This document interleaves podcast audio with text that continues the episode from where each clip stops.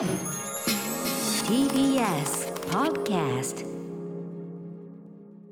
では早速メールから読ませていただきます。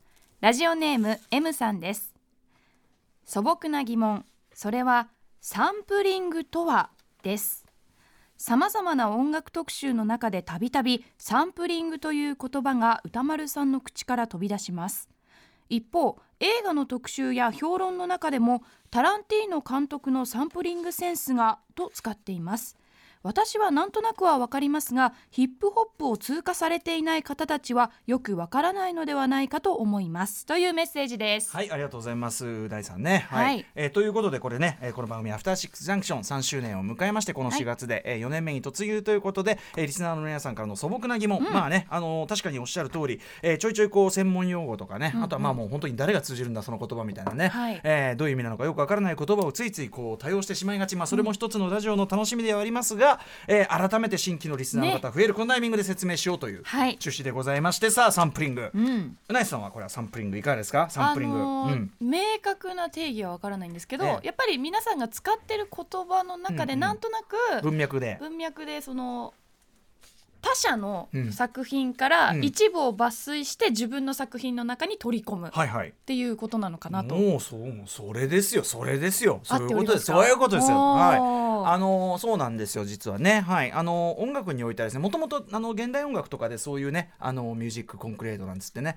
あのー実際の現実音をこうなんかいろんなのを取ってそれを音楽にはこうとしてやるみたいな実験はされてたんだけど、はい。やっぱりポップミュージックとしてそれを成立させたのはやっぱりヒップホップでもともとがそのヒップホップの成り立ち自体がその、えっと DJ, DJ がねそのいて、はい。でそのこういろんな曲をかけるわけですよ、うんうん。ディスコとかでね皆さんなんとなく想像つくと思いますけど。その時に、えっとみんなが盛り上がるポイントがあるなと思って、あの要するにドラムのだけになった時にみんなわーっと盛り上がるなと、じゃあこの盛り上がるとこだけ繰り返しかけたらもっと盛り上がるんじゃね？と思って、えーレコードを2枚並べて繰り返しそのポイントをかけたらみんなイエーって踊って盛り上がった。これがまあヒップホップの音楽的な成り立ちの始まりと言われているんですね。つまりもともと人のレコードの部分をなんていうのか再解釈っていうか、はい。繰り返してループしてループと言いますね。繰り返して、えー新たなダンスミュージックの形を作るというところから始まる、でそれを、えー、とサンプリングマシーンというのがありましてね、機械がありましてそれで機械的に打ち込みで、えーコンピューターで、えー機械的に繰り返すことでこうやったのがヒップホップミュージックの途中のかかる、まあ、とそれまではその DJ のやってたことを楽器で再現とかしてたんですけど、まあ、サンプリングマシーンが安くなりまして昔はめちゃめちゃ高かったんでね、はい、あの一部の金持ちしか使えなかった金持ちミュージシャンが使ってたものがもう簡単に買えるようになったので、えー逆にそのあ楽器とか使わなくてもいいし、あともともとのその曲の感じがそのまんまこう使えていいよね。かっこいいよねみたいな。ということでもう引用サンプリング。まあ引用ですよね、えーで作り直すというかね。そうこれはカットアップコラージュみたいなそういう、えー新たなこうアートを作るみたいなので盛り上がったのがまあ80年代後半のヒップホップなんですよね。はい。まあ、後にいろいろ当然人の曲をこうやって撮ってきてて、はい当然あの最初無断で撮ってたんで。そうですよね。はい、あの当然法的な問題が生じまして、うんうんうんあの僕らはやっぱそこが面白かったんですけどね。もともと法的にもこれ完全にグレーグレーっていうか黒みたいな 感じなんだけど、あ明らかに新しい音楽を作っちゃってる感じっていうのが面白かったんだけど、まあ、当然90年代頭にそこが法的問題に、まあ、あのいっぱいいろんな曲がやっぱりあのヒップホップも売れましたからね。それまではすごくアンダーグラウンドなもうあの何百枚とかそういう世界だったのが、まあ本当に全米で売れるようになると法的な問題が生じて、えーの今ではやっぱりサンプリングするならば法的にもうちゃんと事前に許可取って、はい、僕らもサンプリングで曲作る時は許可取って、うん。まあ、ちゃんと作るというのがもう、えー形にはなっておりますがかつてはもうやりたい放題でやっててね、うんうんうん。まあ、その時にしか生まれない音楽の良さもあったということなんですよね。で映画においてはそのタランティーノのタランティーノは特にその元ネタが割とはっきりあえて分かる感じの引用のしか、まあ、映画における引用ってまあそのタランティーノだけじゃなくてみんないろんな人やってるわけです昔から、別に今には始まったことじゃないんだけど、あのタランティーノとかは特にこうヒップホップに近い感じ。要するに元の音例えばレコードだったら音源のザラザラした音質とか、そのドラムのこう生々しい感じとかそういうの込みでサンプリングするからいいわけですよ。後でこうドラムのパターンだけこう後から叩いてもその感じ出なかったりするからでさタランティーノはどっちかっていうとそういう昔の映画のざらついた感じとか、フィルムの感じであるとか荒っぽい感じとかそういうこうあの感じ空気感そのまま引用しようとするから、割とこうやっぱヒップホップっぽいサンプリングの感じに見えるっていうんで、やっぱあのタランティーノの時はヒップホップを語るようにサンプリングって言い方を僕は使いがちなんですよ。でまあタランティーノ自身も僕はもうヒップホップの考え方で映画作ってますって、インタビューとかで答えてたりするんで、あのというようなねことなんですよね。はい、お分かりいただけただろうか。まあなのでサンプリンングって言ったらまあ映画批評の文脈で言ったらまあ引用だと思ってください、ただ引用というよりはある種もろっていうか、うんうん。あの元ネタがすごくガツンって分かる感じだとよりあこの演出ってあの映画を、うんうんもうまんまじゃんみたいな、そうそうするとその部分をまんま取ってきた感じだうんうんサンプリングだねっていうと割とハマりやすい、うん。まあ、いいそのもうちょっとやんわりしたんだったら引用って言葉があるかもしれない、でもまあ引用と置き換えていただいてもほぼ間違うで音楽の場合は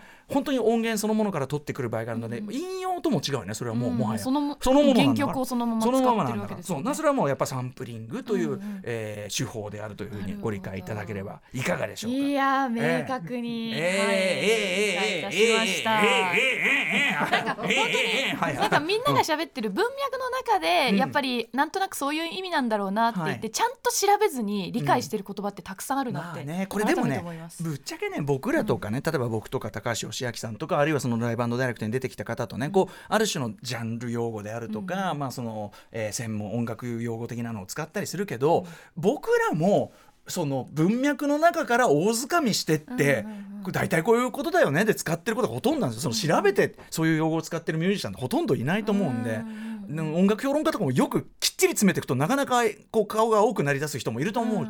あのということでだからまあ僕らもやっぱり文脈で例えば音楽雑誌音楽メディアとかを通じてなんか把握していった言葉であり言葉ってそういうことじゃないですか。まあそうですね。なんか文脈ってはい把握していくっていうね、ものでありますけどこうやって改めて説明するのもまた楽しいと、そうですねクリアになりました。ございます、はいこれで3周年のね、うん。えーいいですねこれね。質問答える。質問答えるでもやっぱり理解することで人から人の会話で理解することは今までできてたけど、うんうんはいはい。自分でも使えるようになるっていうところまでレベルちゃんと自信を持ってね、はい。ぜひうなぎさんもあちこちでサンプリング、はいサンプリング、うんこれなんとかのサンプリングだね。ゲームなんかは当然そういうこう文脈がありますからね。そういう語り口もありえると思いますよ、ということで始めてみたいと思います。アフターシックスジャンクション Listen, after the junction, 4月15日木曜日時刻は6時今7分です。ラジオでお聞きの方もラジコでお聞きの方もこんばんは。TBS ラジオをキーステーションにお送りしているカルチャーキュレーションプログラムアフターシックスジャンクション通称アトロク。パーソナリティは私なぜねサンプリングの説明なんかしているかと言いますと、日頃はラップグループライムスター3人組でございます、えーこちらで、えーラップ担当2人のうち1人でございます。ラッパー歌丸です。そして はい木曜パートナーの TBS アナウンサーうないりさです。はいということですよね。うないさん、はい。うないさん水く水臭い。水臭いじゃないですか。なんでですか。ねえこの間あの地位障害年警察部にできた水臭いという水があれ水臭いってやったよね。水臭い。先週やった。やりましたね。あの打ち合わせでキャッキャ言ってるの。まあ、先週やりましたね。水臭い。水臭いじゃないですかうなぎさん。何かと言いますと、えー現在発売中なんですかね、えーフラッシュというね、はい。私もフラッシュされたことでおなじみの、はい。自動販売機の前で、えーそうですそうです。あまり当たらない自動販売機あの前で。そうアジラウェイの間一旦フラッシュされてその時にあの普通の眼鏡で受けてしまったのでもう一回サングラスで撮り直してくれっつって、よはい、翌日あの MX テレビの方に来させたというね。心よく取りえー直しく取り直しに応じた、えーフラッシュ。別に何したわけじゃないんですけどね、えー何したわけじゃないといえばこの宇垣美里さんのね別に本当に何したわけでもない。いや本当にびっくりしちゃった。表紙。この文字のでかさ、宇垣美里さん。ーなんだろう宇垣さんのどういう記事が載ってるんだろうと思って今週のフラッシュ、ええ見たらすごかったですよね。やっぱ宇垣さんってこの程度でもこんな一枚バツンと 本当ですよ。バツンと乗るんだなって思っちゃいニュースバリュー的には無に等しいですよ。これそれでねこうなるんだからね。まあ宇垣さんのこれやっぱりあのいきなりこういうのがあのどっかで撮られたのがね、ん。乗るのはまあちょっとさすがになたとは言ってましたけど、ね。でも美しいですよ宇垣さんそんなパッて撮られた写真も。またね宇垣さんご自分でも言ってますけど、マスクしたぐらいじゃなんかばやっぱ目が強いから、まあ確かに。私バレるんですよね。うん。考えてて。大変ですよ。ね。まあフルフェイスマスクにしないとですね、うん、まあでも フルフェイスマスクね。逆にフルフェイスマスクは目印になりますからね。あ俺でもあれさ福山雅治さんだっけ、なんか車運転する時フルフェイスみたいなの誰かそれ級のスーパースターの人確か。あバレないように。バレないってそうあのそのパパラッチがもう車の中通ってくるからっえ。ーていうなんか聞いたこと。し帽みたいなのキングって目出し帽っていうかその本当フルフェイスあもう普通にあのバイク乗る時そうですのようなそうです。F1 かななっていう、うん。福山さんだったと思うけどな。違うかな。また俺もね昨日もねあのあのテレビで見た えっと千鳥のノブさんぐらいの感じの ぼんやりとした。トースポで2016年 トースポ。すいません。すいません。本当だトースポ。ええ。取られないための秘策、ええ車を運転中でもフルフェイス、えーすいません。トースポトースポ情報でした、はい、一応こうねトースポという取られフィルター。たくない人はじゃあフルフェイスですね、えーよろしくねはい。あでねそのね宇垣さんが乗っているこの号にですよ。パラパラとめくってね。はい、はい。こう見たらね中のグラベにお誰だ？この美女は。うないりさ。ダーン。現役 TBS アナウンサー。この現役、T、TBS アナウンサーでいいと思うんだこれ。現役 TBS アナウンサー。どういうことだろうこれ。今今ねやってますよと、うんで、はい。えーまあ、今回はだからそのゲームをね割とフィーチャーしたというか、結構さそのインタビュー記事も含めて、うなぎさんグラビアとはい。大フィーチャーの記事ですねこれね。いや本当に感謝しております。素晴らしいですよ。ありがとうございますフラッシュいやだから明らかにこれあの番組リスナーの方がね編集部にいるのかなという感じもしますけどね。どうなんですかね。うん。はい。確かに宇垣さんも乗ってるし。そうですよ。以前歌丸さんも。いやもうだからそうですね。はい、でこれやっぱりあれですかね。あのゲーム実況を始めました女子アナゲーマーうないこちらが始めたというのも一つのきっかけになってるわけですか？そうですね、うん。はい。うん。で私がそのチャンネルの中でもうん結構そのゲームを通じてその異性と出会いたいっていうお話とか、うん。そういうのでこう女性のゲストの方と盛り上がったりしてて、うん。うん。はい。そういう意味を込めてなんかこう、うん。実際にうん。そのゲームで出会った人をイメージしながらうんのうん。こうデートい風景撮影みたいな感じだったんですよ。う？ちでこれはじゃあそういるゲームを一緒にやっているというようなことですか？なるほどね。僕ねだからね素敵なグラビアなんですよ、うん。素敵なグラビアなんだけどまずそのねあのこのプレイステーションのこのさコントローラーを持っててもはい。なかなか異色のグラビアですし、はい。可愛らしいですようなえさんね、ありがとうござただいます。よくこう写真を見ていくと、うん。家でゴロゴロしてるだけじゃねえかってこの 寝巻き寝巻きで寝巻きとあのカップラーメン作ってあのゲームしてカップラーメン食べてる。多少美化はされてますけど、はい、相当いや相当美化ですよ。そう100倍美化ぐらい美化はされてるかもしれないけど、はい。でもうないさんの私生活ですよねこれ別に。そうですね。ね、はい。お好きなゲームねそのバラバカしてみたいなさ、感じもあったりしてねいいじゃないですか。だからうないさんのちゃんとパーソナリティを抑えたりですし。でなおかつインタビューも結構がっつりねはい。乗ってて。いろいろお話伺っていただないんでここだけ急に銃持ってるんですか？あだからその、デート相手とデートする、最終的に会ってデートするって時に、私今あのシューター系のゲームが大好きだから、あはいはいはい。現実世界に銃持ってきちゃったみたいな。なるほど。ちょっと。ちょっとよくちょっとちょっと理屈。ちょっとちょっとあたおかさんの私が。ちょっと何何言ってるかよくわかるあのあのえ持ってきちゃった？ですごいさここだっておお服もねちょっとデートしようっていうか、はいおめかしてるじゃないですか、そうなんですねじゃあいよいよおめかして初のデート後ろ持ってきちゃった。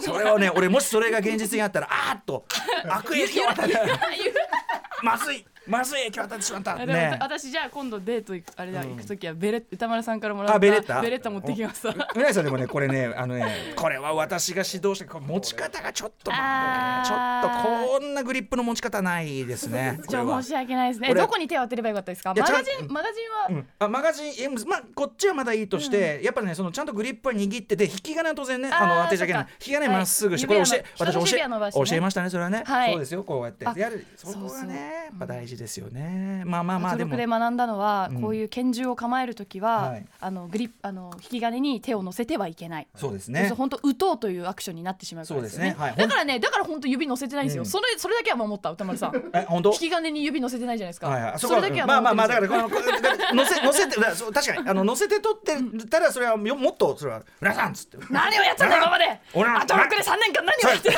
何をバカにしたんこれやったらまあまあそれ確かにこれはまだ安全なんでねこれはいいです、素敵ですよ、ね、あありがとうございます。あとねそのお子さんの頃からの写真、はい。僕も見たことないようなのがいっぱいあってね、はい。うんいいですよね。親にちょっとアルバムひっくり返してもらって。と唾飛んじゃった、うん、あとドラクエのねコスプレしてる写真とかね。あこれはトロックで。シマオはい。シマワーの時ですかね、はい、いですよね。容姿を褒められるも面白いって言われる方が嬉しいです。今いいよ今ね。それ結構これあのねメールがすごいいっぱい来てて。うわ嬉しい。ちょっとご紹介していいですか、はい。うんとねその線は平行線さん。皆さんこんばんは、えー、こんばんは。今週発売の、えー、フラッシュのうないさんのグラビア見ました。まさにアトロクいや TBS のリーサルウェポン。あそこに小学5年生男子はおらずナチュラルな可愛さ生まれ持った美人さが炸裂していました、えーき先日の生配信も見ましたが同じ人なのか？今後幅広いご活躍を期待しています。ありがとうございますねもうちょっとこちらも読もうかな。せっかくだから。南向きのハトさん、えー歌丸さんうないアナこんばんは。どうもこんばんは。えーフラッシュのうないアナのグラビア。記事に書かれている。3枚目キャラでいたい,、ん。いたいという部分を読んですっきりしました。アトロクが始まった時からうないアナのずば抜けた面白さはどうやって出来上がったのか不思議に思っていました、えーうないアナは他のパートナーとは違い普通に話せば良いところに笑いを足してくる面白さがあります、えー最近では2週間ほど前にあったアフターシックスの歌詞を読み上げるのに変な節をつけたりする部分です。とあれねプライムタイムとか言ってたよね。えーゲームやってニコニコ動画を見まくって浪人したという話を聞いているので両親からの自由な放牧された教師教育方針で放牧ってなんだよ、えー教育方針で出来上がった面白さかなと考えていました、はい。えーただ自由だったという理由だけであの足し算のわわらせ方が生まれてくることに少し納得できていませんでした。何か別の理由もあると思い内定捜査を進めているとフラッシュの記事に書かれている3枚目キャラを見つけました。あー。3枚目キャラを意識しているからひょうきんなキャラになれるのだとなと ある意味当たり前のことを言ってますけども、えー普通でもいいところに面白いことを足そうとする理由が分かりました。そして私も3枚目キャラに憧れを持っていたタイプなのでうない穴を足していく感覚がよく分かります。これでアトロクが始まってから続けていた私の内定捜査を終えることができそうですうな うないアナにはこのまま3枚目キャラを貫き通してほしいです。よ3枚目。ね。ちなみに微妙な笑顔の振り向き写真が私は好きです。猫背の感じがアトロクのうないアナらしくて。ああーこれね。このに庭かなんかちょっとにい猫背ってぽいやつですね。ね確かに ちょっとね猫背っぽいですよね。うないさんのなんか確かにこの姿勢見てあうないさんだなって感じしますね。あやっぱ私だからちょっとこううん。猫背なんだ。あのねうていうかねその普段からっていうよりはその猫背か背筋を伸ばしてるかでうないさんがあなんかおしゃまモードっていうかよそ行きモードかそれともあちょっとリラックスしてるかっていううのがうんうん分かるかもしれない。だってアトロ君この残念の授業あの 授業中じゃねえ。授業中じゃねえ。授業中じゃねえ。あの放送中とかはさ放送中とかさ こんななってんじゃ確かないに。あの私相当雑魚低いですよね。うん、こんなこんなこうそうそうすごい。机の中から。机の上に顎乗せてこんなは いやってる時ありますもんね、うんはい。でも分かるんですよ。俺ね、あのタモリクラブ出た時とか、はテレビで見て俺自分で愕然とするんだけど、もう机とかあるとこんななってるのもう。もう突っ伏して突っ伏してこう話してて、あのブレーキあんまりないんだけどやっぱ感覚としてはそれだけリラックスしてるってことなんでしょうね、うんそうなんですよね。いいことですよ、はい。これは、うん。そうそう。もしかしたら私いずれ机から顔が見えなくなるぐらい。あ、えだから、どこいやいやだから、いやあんまりあんまり見えないからあれなんでやっぱ島尾魔法あのあれたサンダーキャット経由島尾魔法。あのあれリモートで、ええあの顔が、はい、顔が半分見えてる。元は地獄の目視録だと思うんですけど、はい。地獄の目視録初、えっ、と、サンダーキャット経由島尾魔法、はい。で、最終的に終着劇うないりさという、これで顔半分。で、こんぐらいはね。確かに、えー島尾さんだっていつもあれですもんね、リモートで出演する際顔の鼻から上しか見えない。そうですね、うん状況なんですね。目しか見えないっていうね、なんかちょっといろんなこと言ってましたけど、うん。ただマイクで拾えないんでやっぱり顔出してもらえますから さんね。そこはね困りますから。はい、メッセージも含めありがとうございます。がとうございます。まだまだ素朴な疑問もね受け付けてますからね。歌丸アットマーク TBS.CO.JP まで素朴な疑問を送ってください。ということで本日のメニュー紹介いってみましょえーこの後すぐカルチャー界の気になる人物ことをご紹介するカルチャートークのコーナーです。今夜のゲストは伊集院光とラジオとのアレコードのコーナーでもおなじみ。ライターの富澤明人さんが登場です。去年10月に出版したエッセイ集こち芸に絡めて、えー漫画こちら葛飾区亀有公園前派出所の中でのゲーム描写やその凄さについて語っていただきます。富澤さんの前回の出演は2019年10月以う。来ということで、結構前なんでね、はいお久しぶりでございます。ねはいしかしその時もちらりと実はこの企画をおっしゃってましたが、確かに、あのこち亀は、ねいろんなねそのカルチャーホビーカルチャー、あのやってますけど、ある意味定点観測だからね。本当にその時代に流行ったものをねそうそうそう。取り入れるっていう。リアルタイムの感覚が実はね、パッケージングされてますからね、どんな話を伺えるか楽しみですそして C からは毎日日帰りでライブや DJ プレイをお送りするミュージックゾーンライブダイレクト。今夜のアーティストはこちら。